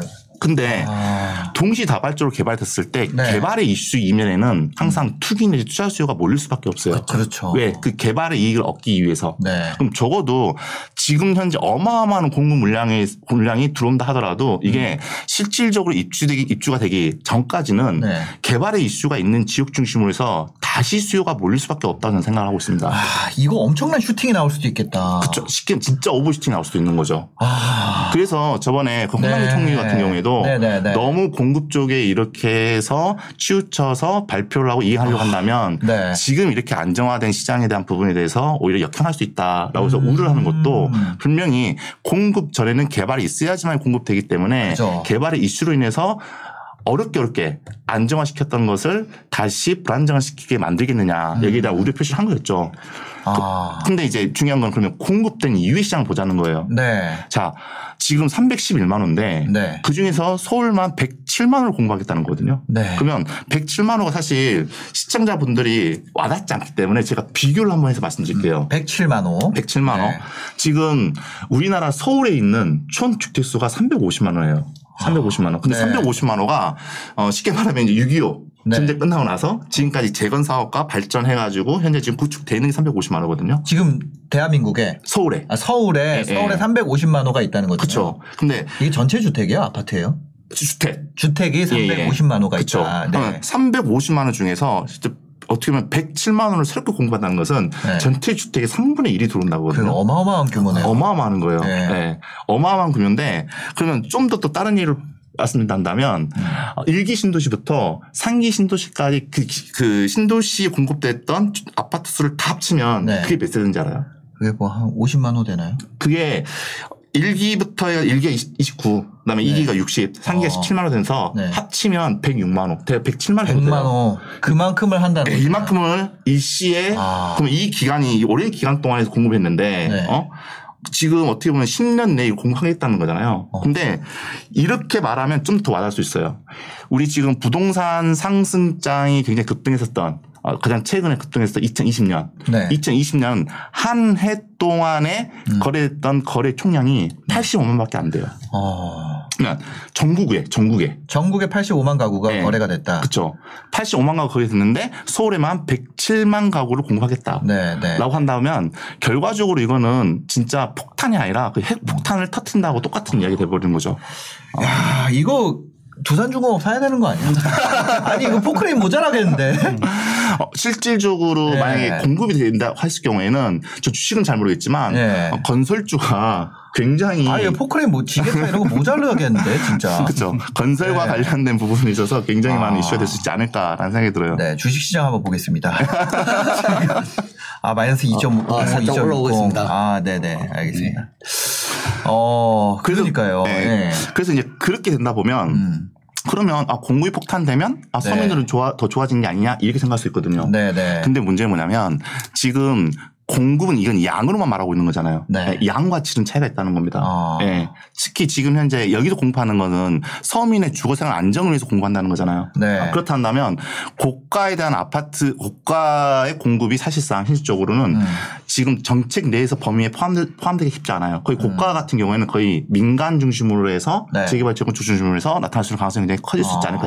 싶거든요. 그러면 양이 많아지면 많아질수록 입지가 좋은 고가 아파트의 희소성은 그만큼 훨씬 더 커지게 됩니다. 네. 어. 그러다 보니까 사람들은 많은 공급량이 있는 여기 관심을 갖지 않아요. 내가 음. 어떻게 하면 저 입지에 입성할 수 있을까? 네. 몇좀더 돈을, 모아서 졸로 갈아탈 수 있을까? 네. 그러면 그쪽 수요 집중으로 인해서 다시 고가 아파트의 매가는 굉장히 상승할 수밖에 없고 2020년 후반때 되잖아요. 네. 그리고 나서 나중에 이제 재건축 아파트들이 들어오면 뭐 압구정 현재도 그렇고 네. 기본적으로 저는 100억대 이상으로 거래된다고 생각합니다. 아, 그 정도로. 네. 가격 차이가 어마어마하게 벌어질 거라 보고 네. 있고 그러면 이 공급 폭탄의 시점 피해가 누가 받냐? 저는 서민이 받는다고 생각을 해요. 음. 네. 어. 어, 반값 아파트를 공급한다는 게 아니라 어. 정말 반의 반값으로 폭탄으로 인해서 네. 엄청난 공급량에서 가격이 떨어질 수 있는 상황이 되거든요. 어. 그러면 그 집을 현재 서민들 같은 경우도 내 집을 갖고 있잖아요. 네. 근데 자기 집의 가격이 지금 수준보다도 훨씬 더 가격이 떨어짐으로 인해서 음. 이거는 어떻게 보면 경제 자체가 휘청거릴 수가 있고 특히 서민 경제는 굉장히 붕괴될 수가 있는 네. 아, 그러한 어떤 리스크가 저는 존재한다고 보고 있거든요. 그죠. 그러다 보니까 어떻게 보면 그냥 무조건 양만으로 이렇게 승부하기보다는 저는 어쨌든 아파트의 가격은 공급과 수요 이 조절이 굉장히 중요하다고 생각하거든요. 근데 너무 그 전에는 수요 억제 쪽 억제만 강화했고 지금 너무 네. 공급 확대 쪽만 이렇게 강화했는데 이렇게 해서 이분법적으로 하는 것이 아니라 기본적인 단기적으로는 수요를 조절하고 중장기적으로는 공급 계획을 세워가면서 네. 이런 단계적인 어떤 그 대책을 수립해놔야지 근데 지금 말씀하신 부분은. 어떻게 보면 당위에 대한 얘기잖아요. 네. 이렇게 해야 된다. 된다. 음. 그런 건데 그게 아니라 그럼 이런 공급이 나 이런 대책이 나왔을 때 음. 그럼 내년에 내 집은 어떻게 될까? 음, 음. 이런 거거든요. 그게 더 중요한 거죠. 예, 사실. 그런 부분에 대한 의견은 혹시 어떻게 되세요? 예, 저는 오히려 네. 조금 이제 세부적으로 들어가서 생각을 해보면 그러면 이때까지 수요와 공급에 의한 차이에 의해서 가격이 네. 안정된 적이 한 번도 없었냐는 거죠. 이때까지 부동산 시장상 음. 네. 분명히 하락을 했다가 다시 상승을 하고 하락을 했다가 다시 상승하는 그 이면에 네. 공급이라는 포인트가 분명히 있었습니다. 사실 어. 그게 공급이라는 게 수요가 필요로 하는 수요를 필요로 하는 그 타이밍을 파악을 해서 그 이전에 공급이라는 게 준비가 되고 네. 그래서 수요가 필요로 하는 그 즉시에 이용될 수 있도록 공급이 되어야 음. 가격이 안정되는 건데 네. 지금은 이미 그걸 늦었다라는 것을 다 인정하고 있는 부분이죠. 이제 늦었으니까 빨리빨리 해야지. 근데 아. 중요한 건 그러면 향후 좀 전에 성준님께서 말씀드렸지만 네. 빠르면 27년이라고 했고 네, 네, 그 네. 27년에 공급이 탁 실제로 300만 원가 팍 터지면 네. 분명히 가격은 안정이 될 거예요. 어. 근데 그 전까지 가격은 어떻게 될 것인가가 중요한 그 거잖아요. 전까지 27년 전까지 네. 그래서 예를 들어서 지금 예를 들어서 네. 10억 하는 아파트가 지금 몇 년이죠? 지금 22 년. 어, 네. 5년 남았어요 아직. 네. 5년 동안에 공급은 계속 부족하고 수요는 계속해서 일어날 건데 네.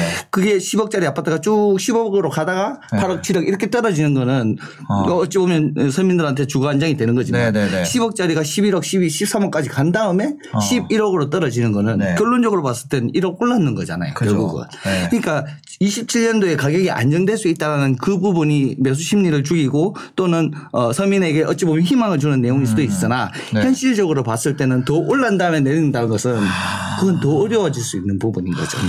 2027년 앞으로 5, 6년 남았죠. 5년 남았으면은 45이 50살 된다는 그렇죠. 얘기거든요. 그렇죠.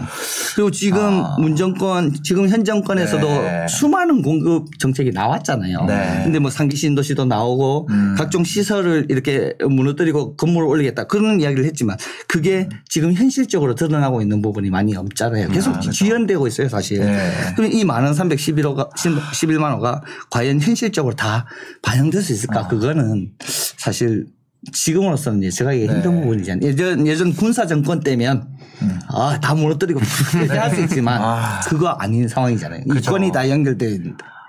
그러니까 서울에 진짜 새 아파트 진짜 없는 것 같아요. 맞죠. 저도 이거를 하- 한번 찾아봤었거든요. 음.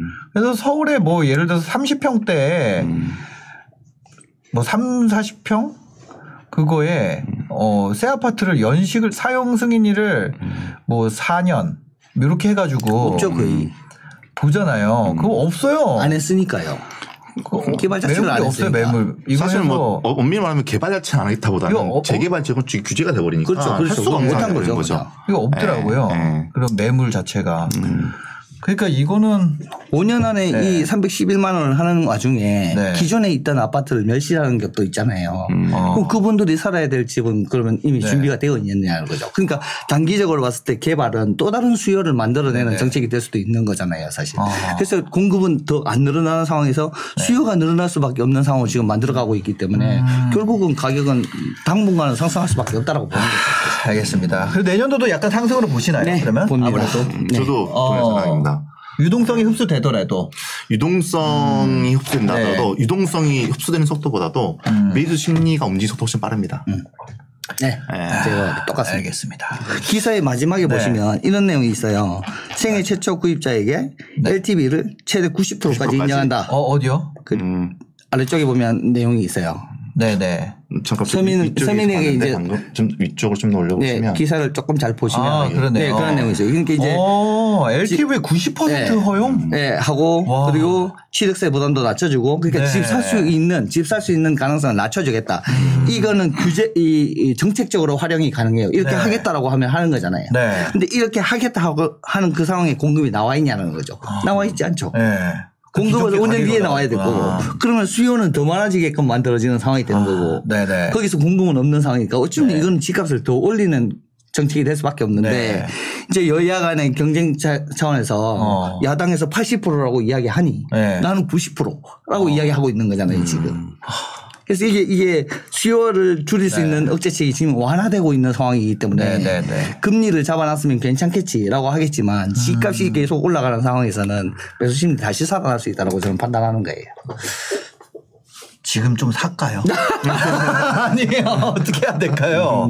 아, 알겠습니다. 오늘 그 진짜 살지 팔지 많은 고민들이 있는데요. 저희가 남은 시간은 또 실시간 상담 또 방송이 끝나고 나면 저희가 댓글로 링크 남겨놓습니다. 링크에 여러분들이 어, 사연 남겨주시면요. 그 링크 들어가셔서 사연 남겨주시면 그거는 그 사연은 누구나 볼 수 있는 게 아니라 저희만 보고 이제 추, 추첨을 통해서 상담을 해드리고 있는데 오늘도 어, 두분 상담이 접수가 돼 있고요. 어, 그 외에도 저희 실시간 전화 저기 북극성주님 머리 위에 010-6854에 3668번 나와 있잖아요. 그쪽으로 연락 주시면 또 어떻게 어, 전략을 해볼지 상담을 해드리고 있습니다. 어, 전화 오기 전에 저희가 먼저 어, 접수된 사연부터 한번 살펴볼게요. 첫 번째 29세 20대입니다. 20대 예비 신부님께서 보내주셨어요. 29세 예비 신부로 불러주세요. 저는 서울에 거주하고 있습니다. 내년에 결혼할 건데요. 현재 집 매매권으로 고민 중입니다. 어, 지금 저는 서울 월세, 예비 신랑은 서울 전세 거주하고 있고요. 자녀 계획은 3년에서 4년 후에 한 명 낳을 생각입니다. 예비 신랑과 제 세후 연봉을 어, 월급으로 환산하면 월 1,600 정도 되고요. 현재 부동산에 사용하려고 생각해둔 자산은 5억 원입니다. 어, 부부 합산 소득이 월 1,600, 지금 자산은 5억이래요. 그 다음에 어, 둘 다 무주택이고 주택 소유 경험도 없습니다. 결혼 앞두고 있는데 신랑이 22년 초에 해외로 나가는 상황이라 저는 계속해서 서울에 월세 살고 예비 신랑은 해외 월세 살 계획입니다. 그래서 월세 포함해서 두 사람 고정 지출은 어, 약 450만 원 정도가 될 듯 합니다. 어, 상황적으로 봤을 때 이게 무슨 고민이냐 이렇게 생각할 수도 있습니다만 저희는 사회생활을 시작하면서부터 둘 다 돈을 열심히 모으는 성향의 사람들이라 열심히 일을 하고 돈을 열심히 모으면서 살아왔습니다. 자기 개발하고 저축하고 열심히 살면서 바래왔던 삶은 사치 부리고 좋은 차 몰고 남들의 부러움을 사며 사는 삶이 아니라 오래 오래 편안하게 살 수 있는 집에서 아이 하나 낳고 위험 변수 없고 편안하게 행복하게 사는 겁니다. 하지만 근 2, 3년간 소위 미친 듯한 부동산 시장 상승에 저희의 계획이 많이 어그러졌고 5년 정도 연애를 하면서 부동산 때문에 싸우기도 많이 싸웠습니다. 이제는 부동산 때문에 싸우지는 않지만요. 결혼을 앞두고 양가 부모님의 입장과 또 저희 입장이 서로 달라서 의견 조율과 외부 전문가분들의 조언이 필요한 시점인데요. 일단 우리 의견을 먼저 말씀드리겠습니다. 현재 영끌하지 않는 선, 리스크 많이 지지 않는 선에서 서울 입지 괜찮은 곳에 재건축 가능성이 있는 아파트를 매수하고 각자 월세 살자.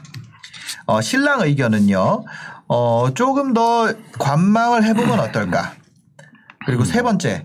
그러니까 두 번째 의견이 신랑 의견이고 첫 번째, 어, 내가 재건축 서울 안에서 하고 월세 사는 거. 이게 첫 번째가 이제 이 아내분, 아, 예비 신부분 의견이고요. 예비 신랑 의견은 어, 그럴 수 있어. 그런데 나는 어, 사고 싶지는 않아. 좀 더 우리 지켜보자. 이런 거고. 양가 부모님 의견은 이제 대폭락의 시대가 올 것이다. 현재 거래가에서 1억에서 2억 정도 앞으로 오르더라도 지금보다 더 싼 시대가 올 것이다. 이겁니다. 그래서 이 세 가지 의견이 지금 조율이 안 되고 있는 상황이고 일단 어 아파트를 들어간다면 서울 대방동 대방 주공 아파트 51제곱미터 어 여기가 용적률이 낮고 입지가 좋아 가지고 15에서 20년 뒤에 재건축되면 노후가 편안하게 잘 살 것 같아서 좋게 보고 있고요.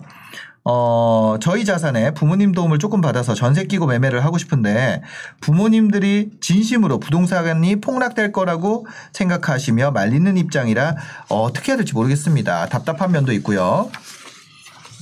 재건축을 보고 있는 거라 1, 2억이 떨어져도 무슨 상관이냐 이런 생각도 드는데 부모님들께서는 완강하게 말립니다.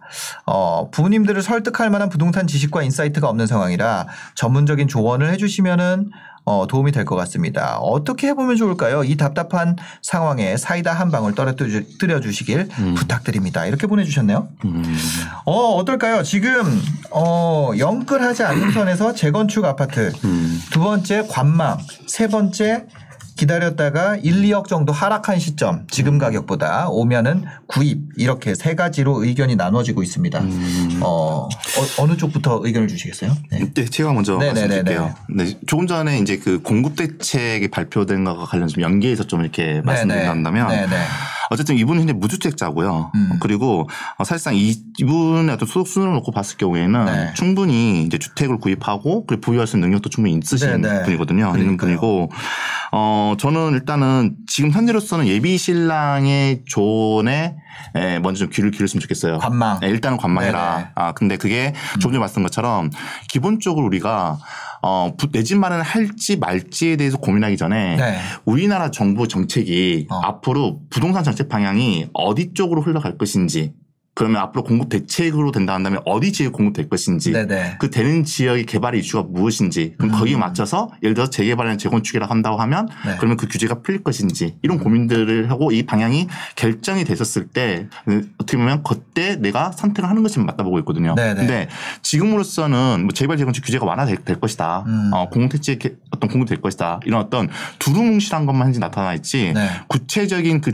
지역이라든지 어. 아니면 구체적인 단계별 부분 이 현재 빠져 있는 상황이거든요. 네네네. 그러면 정확한 방향성이 나타나고 난 다음에 속도를 내야지 음. 먼저 속도를 내고 나서 방향을 봤는데 어? 이 방향이 아니야. 어. 어 그러면 그가 똑같잖아요. 이 산 올라가는데 어 이 산이 아닌가 보다. 저 산으로 간다. 이거 아, 똑같은 그쵸, 거잖아요. 그쵸, 그쵸. 예. 그래서 기회비용을 상실한다는 거죠. 그렇죠. 예. 기회비용을 잃을 수 있기 때문에 네. 음. 지금은 스테이를 하고 그리고 3월 이후에도 정책이 발표된다 하더라도 구체적이 발표되는 데까지 거의 한 6개월은 걸릴 겁니다. 아. 예, 그러면 그 시간 동안에 놓고 본 다음에 네. 그 다음에 내가 어, 어디 지역을 구체적으로 매수할지에 대한 부분에 대해서 이제 음. 확신이 있으면 네. 그러면 그때 그 단지 그 지역 중 중에서 어떤 단지를 내가 선택할 것인지 순서는 저는 그렇게 해야 된다고 어, 보고 있고 아. 또 지금 현재 그 어르신 이제 말씀하시는 거 대폭락에 대한 부분인데 네. 근데 항상 어르신들은 음. 어 과거부터 네. 어 대폭락에 대한 이야기를 이렇게 꾸준히 해오셨어요 이렇게 왜냐하면 겪어보셨으니까. 그렇죠. 예. 네.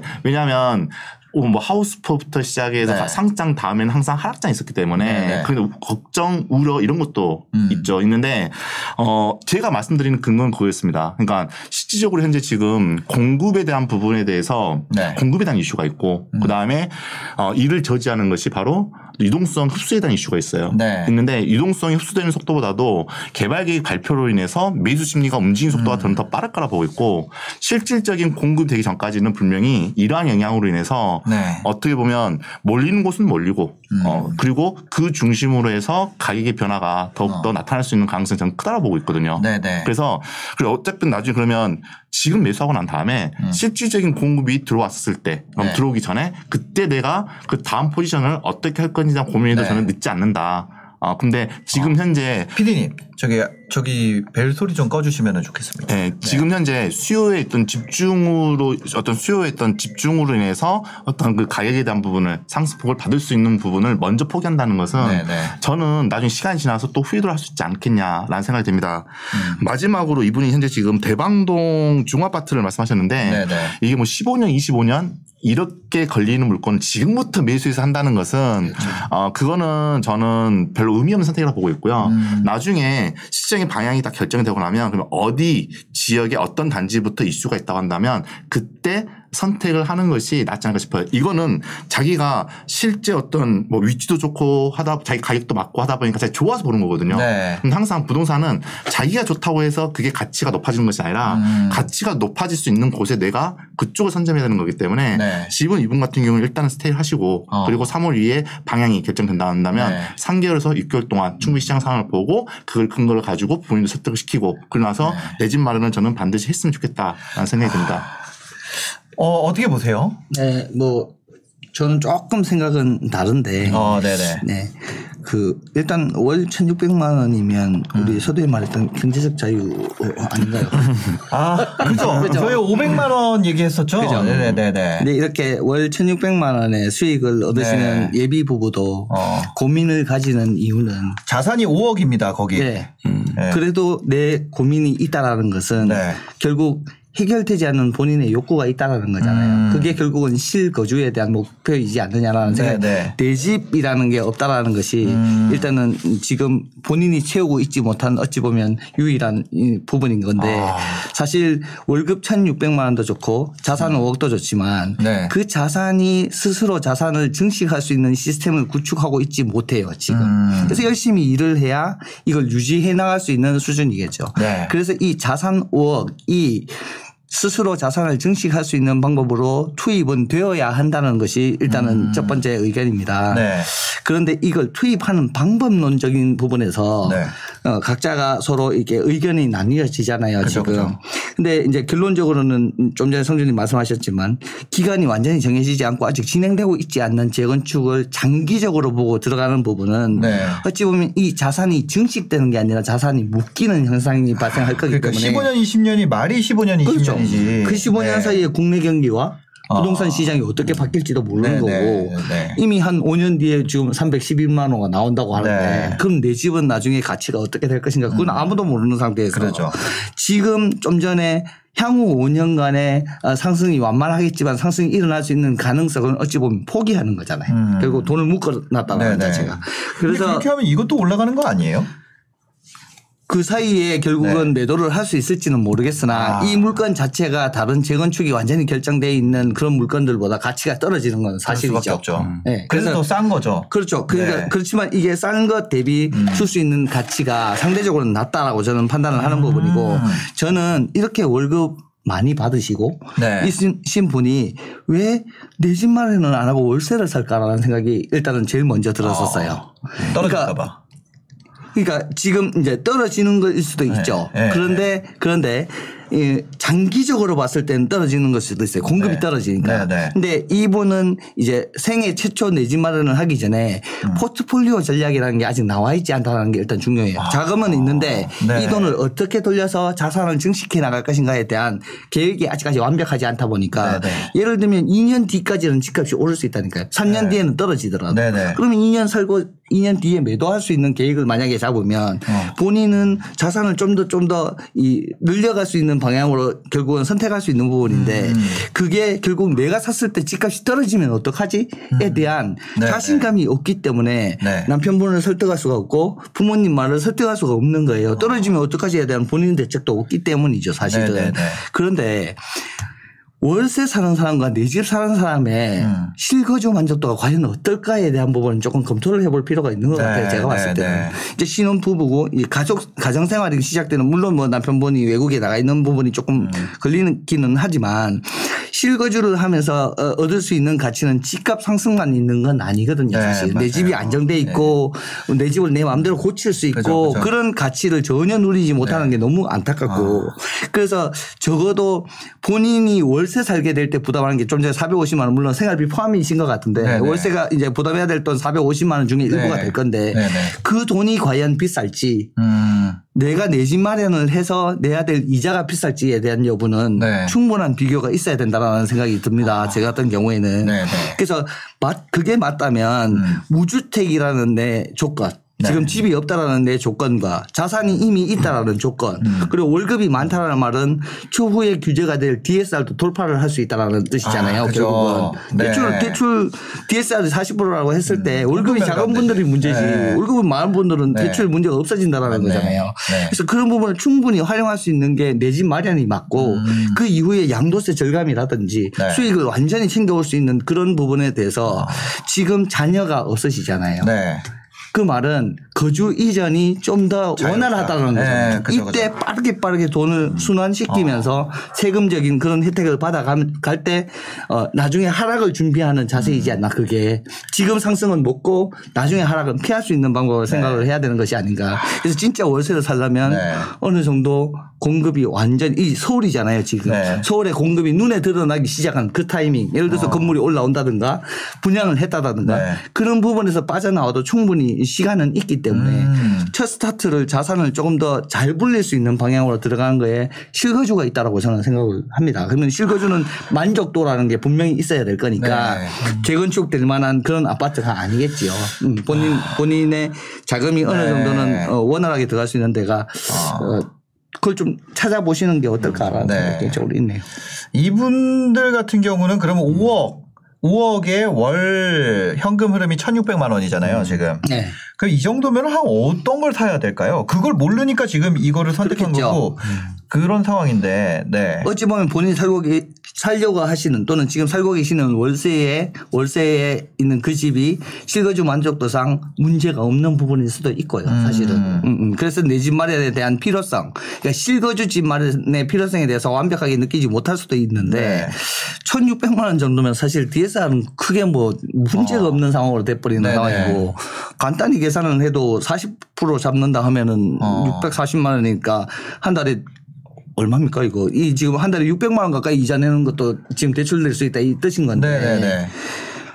이 지금 내, 내 생애 첫 주택 마련이잖아요. 다음 네. 정권에 지금 LTV 90%까지 내준다잖아요. 지금 네. LTV 80%까지 내준다고 첫 이야기를 하고. 주택이면. 네, 그래서 DSR만 문제가 없으면 네. 대출 무한정 낼 수 있는 상황이 될 것 같은데. 아, 근데. 이제 그런 그런 게 있죠. 이제 뭐 고가 주택에 대한 대출은 아무래도 그렇죠. 안될것 15억 같고. 이상은 안 그러면 아까 전에 지금 얘기하셨던 게 고가 주택과 저가 주택의 이 갭이 양극화가. 양극화가 이어질 텐데 네. 그런데도 저가 주택을 내가 대출을 끼고 사는 게 맞나? 맞나? 예. 그러니까 이제 양극화가 계속 되는 상황에서 네. 손님께서 한마디 더 해주신 게 중위 가격이 네. 중위에 있는 가격이 어. 고, 고위에 있는 가격으로 상위에 있는 가격으로 올라가 버리는 네, 상황이 네, 계속해서 네. 발생을 한다라는 네, 거예요. 네, 네. 그 사이에서 가격이 오른 부분은 사실 있다라는 건 인정을 해야 되는 어, 거죠. 그죠, 그죠. 래서 그리고 좀 전에 뉴스에서 잠깐 놓치고 온 부분이 있는데 하락한 건 얼마 되지 않아요. 음. 하위 하위에 있는 물건이 하락한 건 얼마 되지 않아요. 네네. 근데 상위에 있는 물건들이 올라가니까 이 격차가 벌어진 거예요. 사실. 네네네.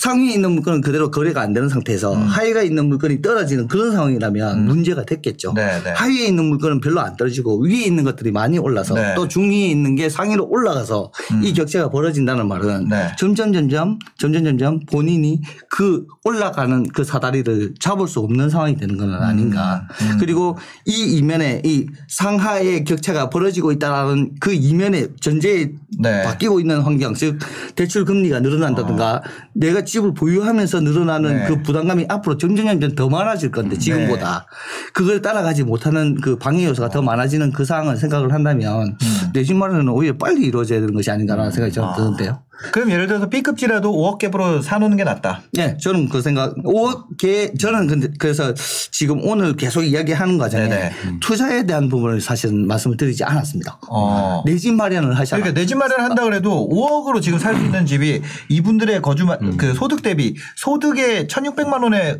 맞는 거주 만족도를 원할 거란 말이에요. 음. 당연하겠죠, 근데 당연하겠죠. 아까 봤다시피 지금 4년 이내에 뭐 아니면 뭐 10년 이내에 서울에 지어진 아파트들 가격 음. 그런 것들은 지금 5억으로는 접근할 수 없는 가격이 맞죠. 돼버렸기 때문에 당연하죠. 네. 이분이 지금 대방동 이 얘기를 하는 거거든요. 그렇죠, 근데 그렇죠. 지금 얘기하시는 거는 거주 만족도를 유지할 수 있는 실거주에 대해서 얘기를 하는데 실제로 실거주를 지금 서울에서 하게 되면 거주 만족도가 굉장히 떨어지는 곳을 선택할 아, 수밖에 없는 있다. 거예요. 네. 왜냐하면 이분들이 돈은 이만큼 버는데 아직 젊기 때문에 자산이 5억 정도. 네. 사실 적은 건 아니죠. 많죠. 양쪽에서 2억, 3억 이렇게 모아서 합쳐서 5억일 텐데 그런 상태에서 과연 그런 거주 만족도 떨어지는 것을 내가 음. 매수를 하는 게 맞느냐 네네. 이것에 대한 고민이거든요. 맞죠, 맞죠. 예. 근데 이제 그래서 그거에 대한 대안으로 결국은 월세를 살게 되는 거잖아요. 네, 그렇죠. 그러다 보니까 왜냐면 전세도 너무 올라가 있으니까 거기다 전세 대출도 전세 대출 한도가 5억이란 말이에요. 네네. 그러니까 보증금 5억에다가 내가 모은 거 좀 합치고 그러면은 보-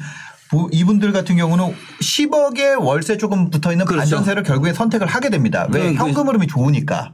지금 그 상황인 건데. 서울 메인으로 들어올 수 있겠죠. 네네 싶어 그렇게. 하면은 서- 말 그대로 뭐 잠실 그렇죠. 뭐 그렇죠. 다그살 들어오는 수 거죠. 있어요. 예, 맞죠. 예, 예. 그러니까 그 내 실거주 만족도와 네네. 자산의 정식의 가치를 바꾼 거예요, 지금. 어. 포기한 거잖아요. 그렇죠, 그렇죠. 근데 그게 장기적으로 됐을 때 어떻게 될 거냐는 걸 생각을 해보자는 네, 거죠. 네, 네. 집값이 다 떨어져 가지고 내가 그렇게 살고 있는 사이에 네. 기회가 와준다면, 어. 어, 기회, 그래서 잠시 내가 살고 있는 월세 살고 있는 그 집이 집값이 네. 떨어져서 이젠 들어갈 수 있는 그런 상황이 된다면, 네. 아, 타- 시, 기적으로 타이밍을 노릴 수는 있겠죠. 근데 향후 5년 사이에 이건 더 벌어질 수밖에 없다는 아. 네. 거예요. 그럼 자기 본인은 이 따라갈 수 있는 가능성을 다 포기하고 있는 음. 거죠. 그래서 지금 이 순간에 실거주 만족도라는 것도 솔직히 중요합니다만. 네네네. 내 아이가 생기고 포기하더라도. 어, 남편분이 해외에서 어. 한국으로 돌아왔을 때 꾸려야 네. 될내 가정이 지금 이 수준의 실거주 만족도를 살릴 수 있을 정도로 네네네. 나는 자산 증식을 할 수 있는 다른 시스템을 갖추고 있는가 음. 그게 중요한 거잖아요. 다 묶여버리잖아요. 네. 5억에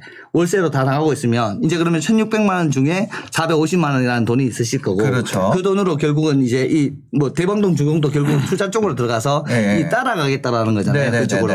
근데 저는 저는 이 따라가는 투자를 실거주와 겸할 수밖에 없다. 그러면 그렇게 되면 네. 어쩔 수 없이 실거주 만족도는 살짝 떨어질 수- 살짝이 아니라 많이 떨어질 수도 있겠죠. 네, 네. 근데 근데 첫집 마련하는 분에게 음. 권할 수 있는 건 그렇게라도 네. 사다리를 따라갈 수밖에 없다는 거예요. 불, 불과 한 2년 전이었으면 아. 불과 네. 2, 3년 전이었으면 네. 5억에 1,600만 원씩 들어오면 그쵸. 서울 메인 삽니다. 수 있어요. 그죠, 그죠. 네, 3년 그래서 전에 이분들이 싸웠던 거 아니에요. 3년 전에 네. 9억 했어요. 잠실에 있는 네, 아파트 네, 30평짜리가. 네. 그게 지금 25억 하고 있는 거잖아요. 아. 물론 떨어질 수도 있지만 그 네. 격차가 점점 점점 벌어지고 있는 이 상황에서 이 본인들은 중위권에서 살고 싶어 하지 않잖아요. 네. 고급 물건을 사고 싶어 하지. 근데 그 가격은 더 올라갈 거라니까요. 그러니까 이분들이 지금 제가 봤을 때 입지로서 허락을 그러니까 마음속에서 음. 그 마음속에 내가 허가할 수 있는 입지의 한계가 흑석동 뭐그 대방동. 공작구 맞죠. 거예요. 맞죠, 그러다. 보니까 이제 대방주공을 선택을 한 건데 네, 네. 그럼 이 상황에서 이분들이 생각하는 입지의 한계점이라는 게 존재하잖아요. 그죠, 그죠. 그럼 이 상태에서 이분들에게 만약에 어 부동산 전문가로서 두 분이 네. 추천을 해준다면 지역을. 지역을 네. 어 그런다면은 요런 거를 좀 어렵네요. 아, 그래도 요, 요거까지는 가야지 이분들이 선정된 행복도가 있지 않을까. 왜냐면 저희가 많이 상담하는 것도 아니고 이거 한 팀 한단 말이에요. 그쵸, 그쵸, 그쵸. 예, 그래서, 어, 혹시나, 음. 예. 근데 사실 얘기를 이- 이분에 갖고 있는 자금력으로 놓고 봤었을 때 네네. 방금 말씀하셨던 그 대방이라든지 아니면 그 영등포 아래쪽이라든지 네네네. 이 하단에 지금 여의도 하- 여의도 하단이죠 결과적으로 네. 네. 이 지역의 입지적 가치가 저는 앞으로 시간이 지날수록 좋아질 거라 좀 보고 있거든요. 음, 보고, 그죠. 보고 있기 때문에 네. 사실 이분이 보고 있는 입지적으로 가치를 놓고 본다면 나쁘진 않아요. 어. 네, 그러면 왜냐하면 또 그 정도 돼야지 본인이 현재 지금 자금으로 들어갈 수 있다라고 이렇게 판단하고 있고 네네. 판단하고 있는데 근데 이제 저는 이게, 이- 이게 입지적 항상 부동산을 볼 때 입지적 가치도 중요하지만 타이밍도 굉장히 중요해 보거든요. 음. 근데 입지적 가치는 사실 변하는데 굉장히 시간 오래 걸리는 반면에 타이밍이라는 것은 매수 심리에 따라 움직일 수 있는 가능성이 굉장히 크다고 보고 있어요. 네네. 크다고 보고 있는데 사실 이분이 5억이라 하지만 네. 예를 들어서 가격이 상승하고 있는 상황이야. 근데 어. 부모님에 대해서 현재 돈을 빌릴, 빌릴 거라고 생각, 빌릴 거에 대한 부분까지 계획을 갖고 있는 상황인데 그렇죠. 부모님을 설득시켜서 빌려는 거잖아요. 네네. 그렇죠. 근데 상승한 모습을 보이기 시작한다 한다면 부모님들은 선뜻 더 빌릴 수 있는 가능성이 더 크다고 보고 있어요. 아, 예를 들어서. 시장 상황이 지금 반 전이 되면 그렇죠. 예. 아. 그런 상황에서 그런데 지금 시장 상황 실제로 반등 그 어떤 그 반등이 될 것인지 네. 어 그리고 그 그렇게 해서 시장 상황이 반등이 된 상황에서 그럼 어떤 지 어떤 단지가 먼저 움직일 것인지 네. 여기에 대한 구체적 흐름이 나타나기 전까지 저는 스테이를 하는 가장 큰 이유는 뭐냐면 음. 지금은 이, 이분 같은 경우에는 오히려 내 집만 하기보다는 네. 자기 자산 방식을 굉장히 키워야 되는 사람 중에 한 명이에요. 아, 자산을 먼저 키워야 된다. 예. 왜냐하면 어. 이분 같은 경우에는 부동산 관심 없던 사람이에요. 어, 부동산 관심 없다가. 네, 이제 네. 본인이 열심히만 살고 살고 이렇게 돈 모으고 행복한 삶을 살려고 했던 사람인데 네. 최근 2, 3년 동안의 가격 상승을 보고 나서 음. 지금이라도 내 집만 해야 되지 않을까 하는 고민을 하고 있는 건데 네, 네. 내 집 마저조차도 부모님은 반대하는 상황이, 상황이라는 거죠. 아. 그러면 이분 같은 경우는 다주택자의 포지션이 아니라는 거예요. 그러면 네. 이런 부분일수록 앞으로 똘똘한 한 채에 대한 부분에 대해서 접근하는 것이 저는 필요하다 보고 있고 음. 그리고 결과적으로 앞으로 시장 정책의 방향이 공급이라 한다면 네. 개발이 이루어진다 한다면 신축은요 앞으로 신축의 가치는 그만큼 더 떨어질 수밖에 없다고 생각을 해요. 아, 떨어진다. 네. 아. 신축에 몰렸던 수요가 네. 재개발 재건축으로 몰리면서 왜 앞으로 다가올 이게 신축이지 이건 이미 구축이 돼버린 거예요. 그렇죠. 네. 그렇죠. 근데 대한 이슈가 있어. 이슈적인 다 매수 심리가 해서 움직여서 매수의 심리로 인해서 수요가 몰리고 가격이 올라. 그럼 사람들이 움직이는 속도가 굉장히 빠를 거라 보고 있다는 거죠. 음. 근데 나는 내가 살고 있는 실고자 하는 집을 보면서 계속해서 그걸 보고만 있겠냐는 거예요. 그러기보다는 그 타이밍에 따라서 맞춰서 키워놓고 난 다음에 음. 그 다음에 그 다음 단계 실제로 내가 실 입주할 때는 어, 이 재건축하는 아파트를 들어가서 살 수도 있지만 네. 그 전에 매도를 하고 또 갈아타게 할 수 있는 거잖아요. 그렇죠. 더 상급지로 갈 수 있는 네. 거고. 그렇죠. 네, 그런 단계별로 가는 것이 저는 이 사람한테 더 맞는 어떤 그 조언이 될 수 있지 않을까 아. 생각하는 거죠. 실거주 가능한 곳에 음. 어. 실거주 겸 투자를 할 수 있는 재건축 그렇죠. 아파트. 그 음. 이거는 그러면 대방동 대방주공 아파트 이것도 괜찮은 선택인 거 아니에요? 어, 근데 실질적으로 네. 지금 대방 주공이 이렇게 해서 들어오기까지는 시간적으로 굉장히 오래 걸릴 너무 것 오래 걸릴 것 같고 예. 이거보다는 좀더 눈앞에 있는 거. 그죠. 재개와 어. 재건축 규제가 완화가 된다 하더라도 네. 어, 실질적으로 영향을 받지 못하는. 아파트고 네. 재건축 연한이라든지 그렇죠. 그 다음에 어. 또 노후도라든지 이런 것들에 네. 대한 부분에 있어서 좀 더 근접해 있는 물건들이 좀더 어떤 가격의 푸싱력이 더 크지 않을까 저는 그래 보고 있는 거죠. 아, 그러니까 이게 뭐 한 1, 2년만 더 전이었어도 그죠. 재개발 사놓고 월세 살아도 되는데. 음. 근데 너무 이 투자 자산의 증식 그쪽으로 이제 저는 조금 음, 다른 거예요 결국은 네. 이제 이제 너무 돈 이 자산의 증식 이거 네. 중요하죠. 근데 사람이 사는 거잖아요. 음. 그래서 이 돈을 불리기 위해서 내 실거주 만족도가 무너지는 거에 대해서 사실 네. 그렇게 이- 물론 자산 증식에서 안 그래도 내 실거주 만족도를 어찌 보면 양보해야 될 것인데 네네.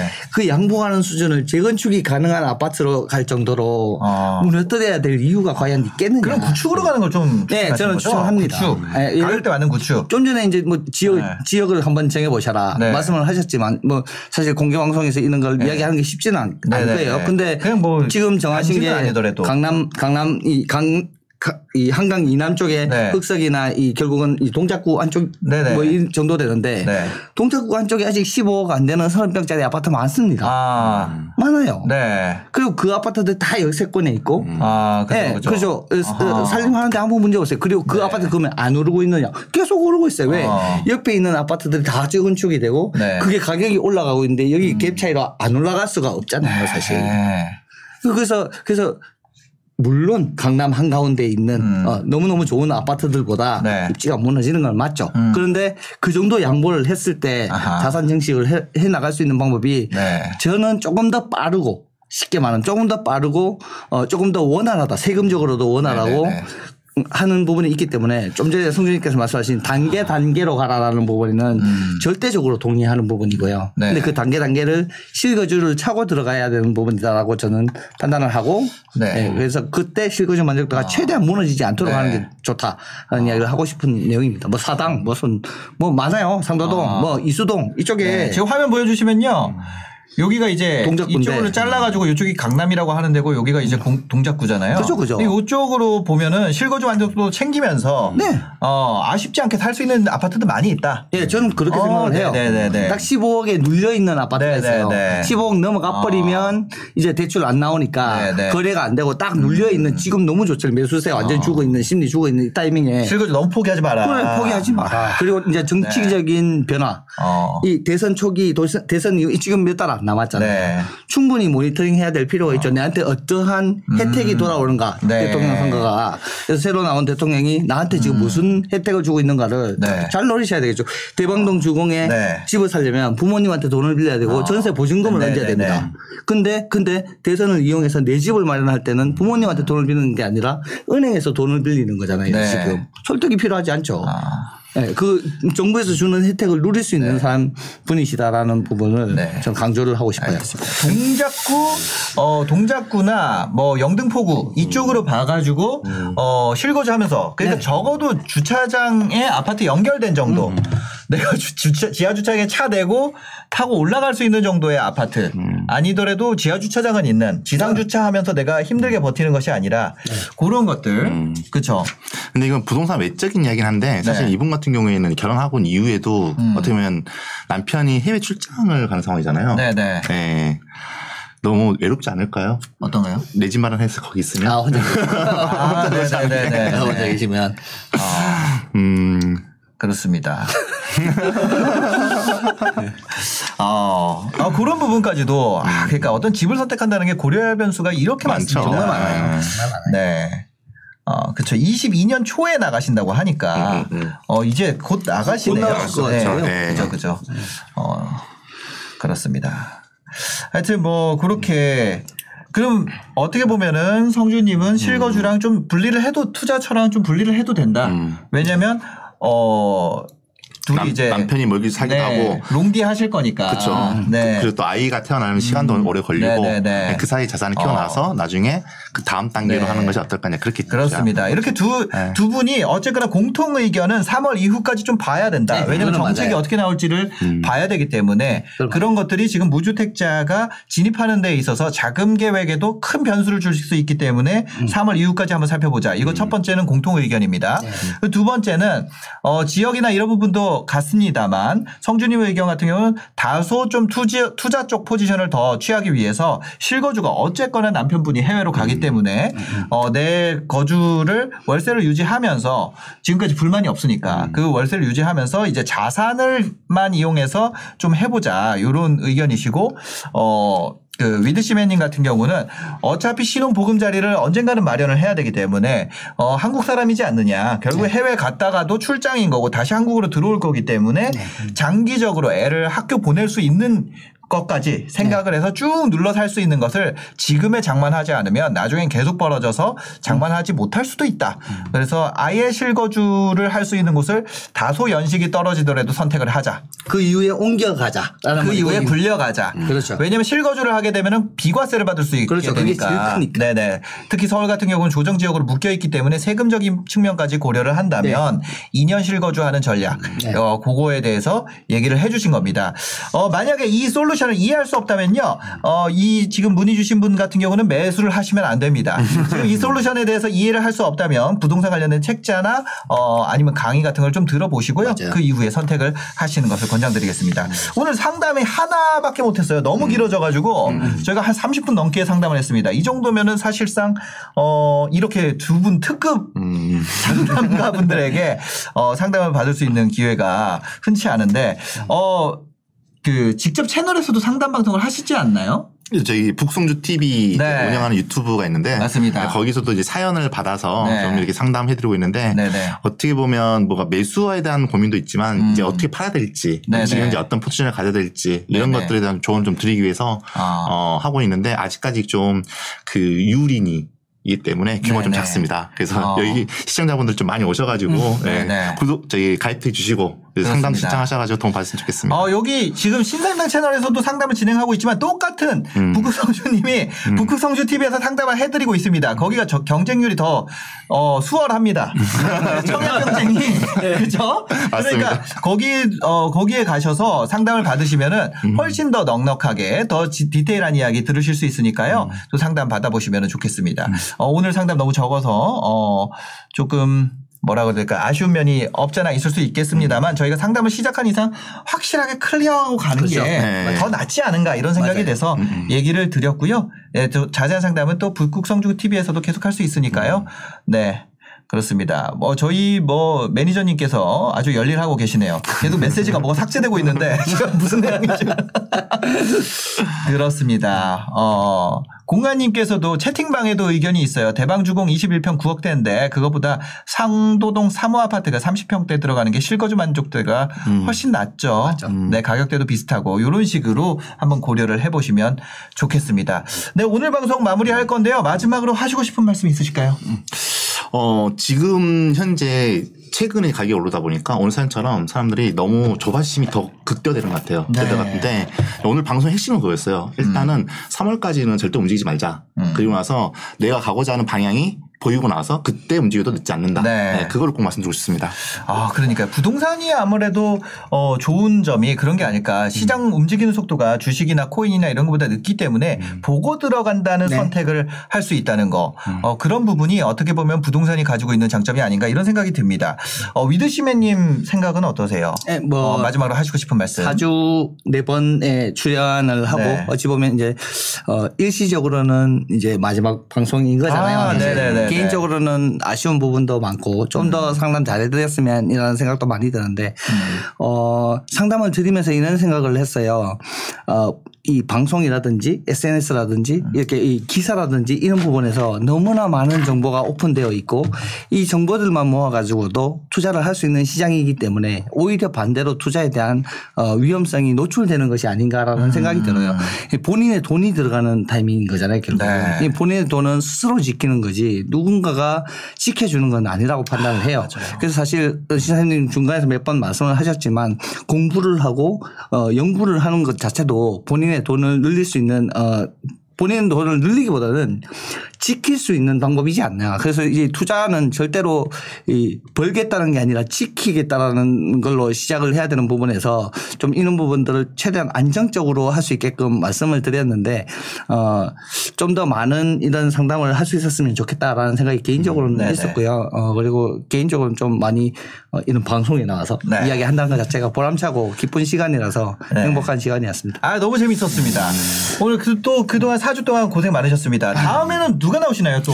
어, 다음에는 이제 그 네. 상가 소액 투자 전문가이신 아, 이제 황금도끼님이신데 네. 근데 이제 상가. 예, 예. 시청자분들이 상가면 아 그냥 큰 돈으로 사야 되지 않을까라고 생각하는데 어, 그죠, 그죠. 사실 상가도 굉장히 소액으로 뭐 5천만 원 이하의 소액으로 사면서 네. 안정적인 월세 수익도 얻고 또 매도 차익도 이렇게 실현시킬 수 있는 예, 그러한 상가에 대해서 투자를 네. 잘 하고 계시는 분이거든요. 네네네. 어, 그래서 또 최근 들어서 특히 이제 다주택자 포지션을 갖고 계신 분들 같은 경우에는 부동산 규제가 아파트 규제가 심하다 보니까 상가 쪽으로 좀 더 이렇게 확대해서 보는 그런 분들이 계시는데 네. 아마 그런 분들한테 좀 많은 좀 도움이 되고 그리고 또 하나는 상가를 했을 때 어떤 상가가 어떤 어, 월세 수익뿐만 아니라 매매 가격 상승 차익도 나는지 네. 어떤 상가는 전혀 차익 없이 오. 월세 수익을 얻을 수 있는지 네, 네. 이런 것들을 확실하게 좀 구분 지어줄 수 있는 그런 기준을 갖고 계시는 분이기 때문에 네. 아마 황건도끼님 시간도 여러분들한테 좋은 시간이 될 수 있지 않을까 싶습니다. 아, 알겠습니다. 저희가 방송 시작할 때 경제적 자유에 대해서 얘기를 했잖아요. 네. 일하지도 않고 자본 소득으로 내가 먹고 사는 것. 그런 것에 가장 가까운 것이 현금 흐름이고 현금 흐름을 좀 적은 돈으로 발생시킬 수 있는 방법 중에 하나가 상가가 아닌가. 물론 위험성도 있습니다만 음. 그쵸. 위험성 이 있다는 건 그만큼 이득이 있다는 얘기랑 음. 다를 바가 없겠죠. 그쵸. 그- 그 리스크가 네네. 무엇인지를 이제 알려주고 싶은 맞습니다. 거죠. 네. 막연한 공포의 실체 음. 어, 다음 주부터 또 이야기 다다음 주죠. 다다음, 예, 다다음 주부터 주. 이야기를 네. 나눠보도록 하겠습니다. 네 오늘 방송 어, 마무리하겠습니다. 마무리하기 전에 오늘 어, 주식 지금 어떻게 되고 있는지 살펴보고 마무리하도록 하겠습니다. 잠시만요. 좀 올라왔으면 좋겠네요. 네 한번 화면 보여주시죠. 아하. 지금 2,711포인트입니다. 아. 네, 그러네요. 어, 이것이 나중에 다 올라가서 과거에 그때 내가 살 걸, 음. 어, 그렇게 얘기할 수 있는, 웃고 지, 지나갈 수 있는 그런 어, 시장 상황이 됐으면 좋겠습니다. 네, 오늘 방송 봐주셔서 감사합니다. 행복한 하루 되세요.